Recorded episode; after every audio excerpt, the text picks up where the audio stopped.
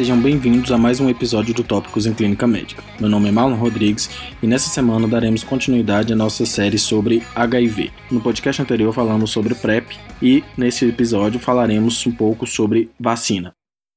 Afinal, em que estágio estamos?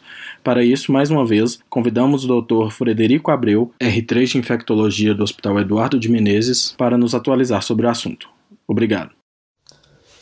Olá, dando sequência às discussões sobre estratégias de prevenção à infecção pelo HIV, o podcast de hoje abordará um tema de grande destaque atualmente: a vacina contra o HIV. Para controlar e, em última instância, acabar com o HIV globalmente, precisamos de um poderoso conjunto de ferramentas de prevenção do HIV que sejam amplamente acessíveis a todos os que se beneficiariam com elas, entre elas as vacinas. Atualmente, não há uma vacina disponível que impeça a infecção pelo HIV. No entanto, há grandes esforços em todo o mundo para o desenvolvimento de uma vacina segura e entre esses esforços de pesquisa incluem dois ensaios clínicos multicêntricos em estágio avançado chamados Invocodo em fase 2B e Mosaico em fase 3. Antes de falarmos especificamente desses dois estudos, é importante então reforçarmos alguns desafios científicos enfrentados ao longo dessas décadas no desenvolvimento de vacinas contra o HIV desde a descoberta do vírus. O HIV é um retrovírus que possui alta variabilidade e diversidade genética que podem ser influenciadas tanto pelo tamanho da população viral quanto pela alta taxa de recombinação e apresenta múltiplos mecanismos de evasão imune. Além disso, o HIV é classificado em dois tipos, 1 e 2, e o nosso foco aqui será em relação ao tipo 1, já que representa a maior prevalência em todo o mundo. De uma forma geral, o HIV-2 é responsável por causar cerca de 5% das infecções em todo o mundo. Aparentemente, tem uma infectividade e uma patogenicidade menor que o HIV-1, além de terem sido descritos poucos casos de HIV-2 no Brasil. Em relação ao HIV-1, ele é subdividido em quatro grupos, M, O, N, P, sendo que o grupo M representa mais de 90% dos casos em todo o mundo e dentro desse grupo M são subsequentemente divididos em nove subtipos e formas recombinantes circulantes.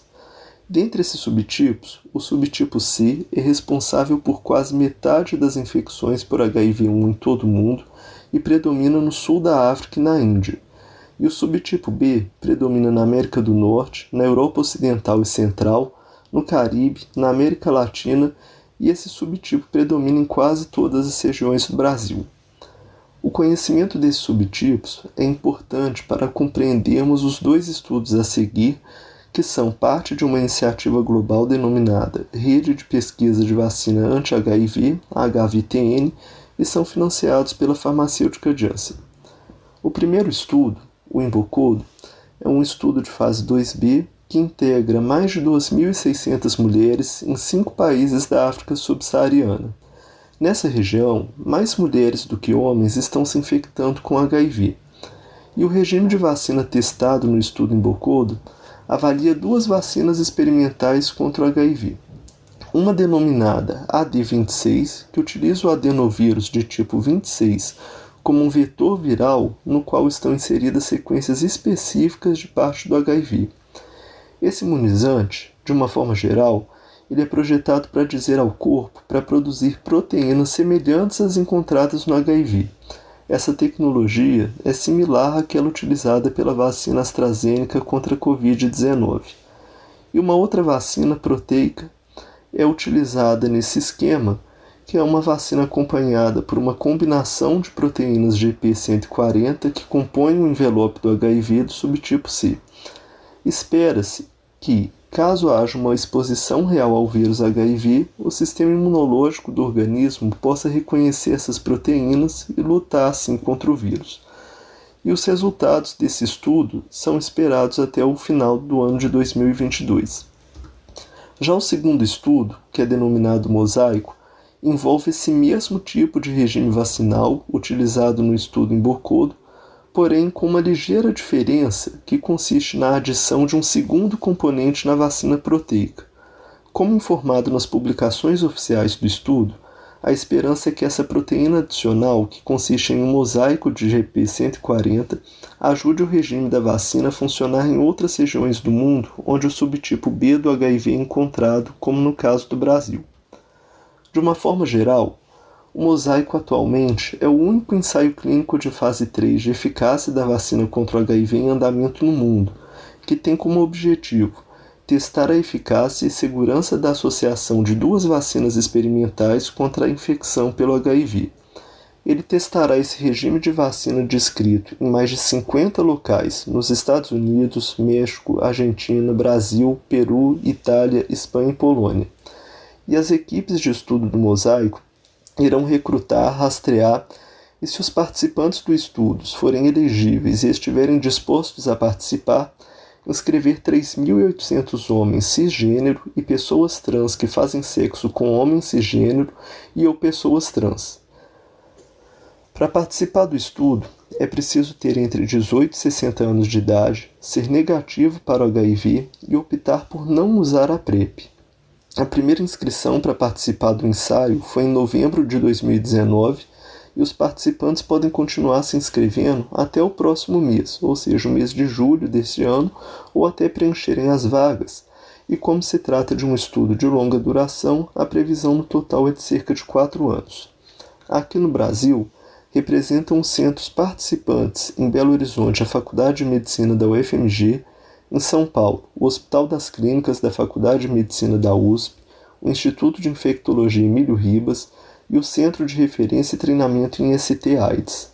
No Rio de Janeiro, a Fiocruz e o Hospital Geral de Nova Iguaçu. Em Manaus, a Fundação de Medicina Tropical Dr. Heitor Vieira Dourado. E em Curitiba, o Centro Médico São Francisco. Dois pontos precisam ficar claros em relação às vacinas testadas. O primeiro é que não há possibilidade dessas vacinas causarem infecção pelo HIV ou AIDS pois os produtos utilizados não são feitos a partir do vírus HIV vivo, morto ou mesmo células humanas infectadas pelo HIV. Elas são feitas de cópias sintéticas, ou seja, essas cópias são feitas em laboratório de partes de HIV e, portanto, não podem causar infecção pelo vírus.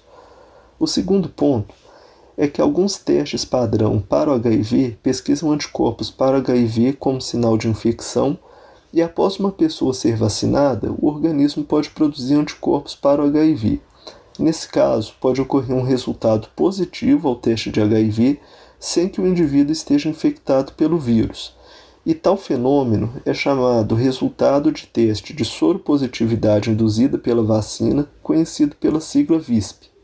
Quando isso ocorre, as pessoas precisam de testes específicos de HIV que estão disponíveis nos centros participantes da pesquisa, onde os voluntários realizarão acompanhamentos periódicos. Como considerações finais, quando um estudo chega à fase 3 de desenvolvimento, como o mosaico está, isso nos traz motivos de grande otimismo.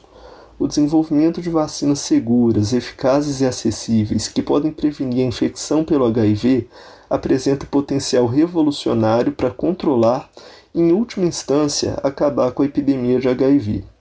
No entanto, mesmo que a vacina proteja apenas algumas pessoas que são vacinadas, ou mesmo que forneça proteção inferior à total, reduzindo o risco de infecção, ela ainda pode ter um grande impacto nas taxas de transmissão e ajudar a controlar a epidemia, especialmente para as populações com alto risco de contrair o HIV.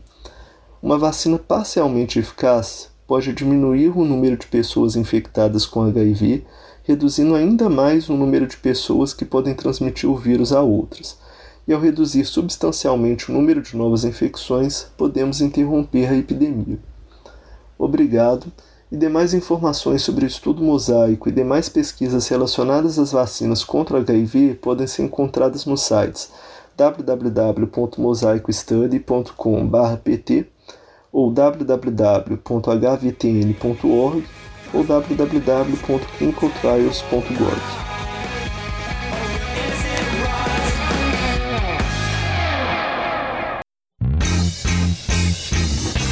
Você que está aí acompanhando Tópicos. Para não perder nenhum episódio, assine o nosso podcast no Spotify, Apple Podcasts SoundCloud ou seu agregador preferido. E toda semana você receberá um aviso de um novo episódio lançado. Aproveita e deixa também uma avaliação nossa por lá. O arroba Tópicos Podcast é o nosso canal de interação no Instagram, onde publicamos material extra, quiz para ajudar a consolidar as informações e você pode deixar seu comentário ou sugestão de temas. Lembrando que o podcast é uma ferramenta de orientação educacional e informação, não substituindo uma recomendação de saúde ou diretriz de condutas. Obrigado e até o próximo episódio.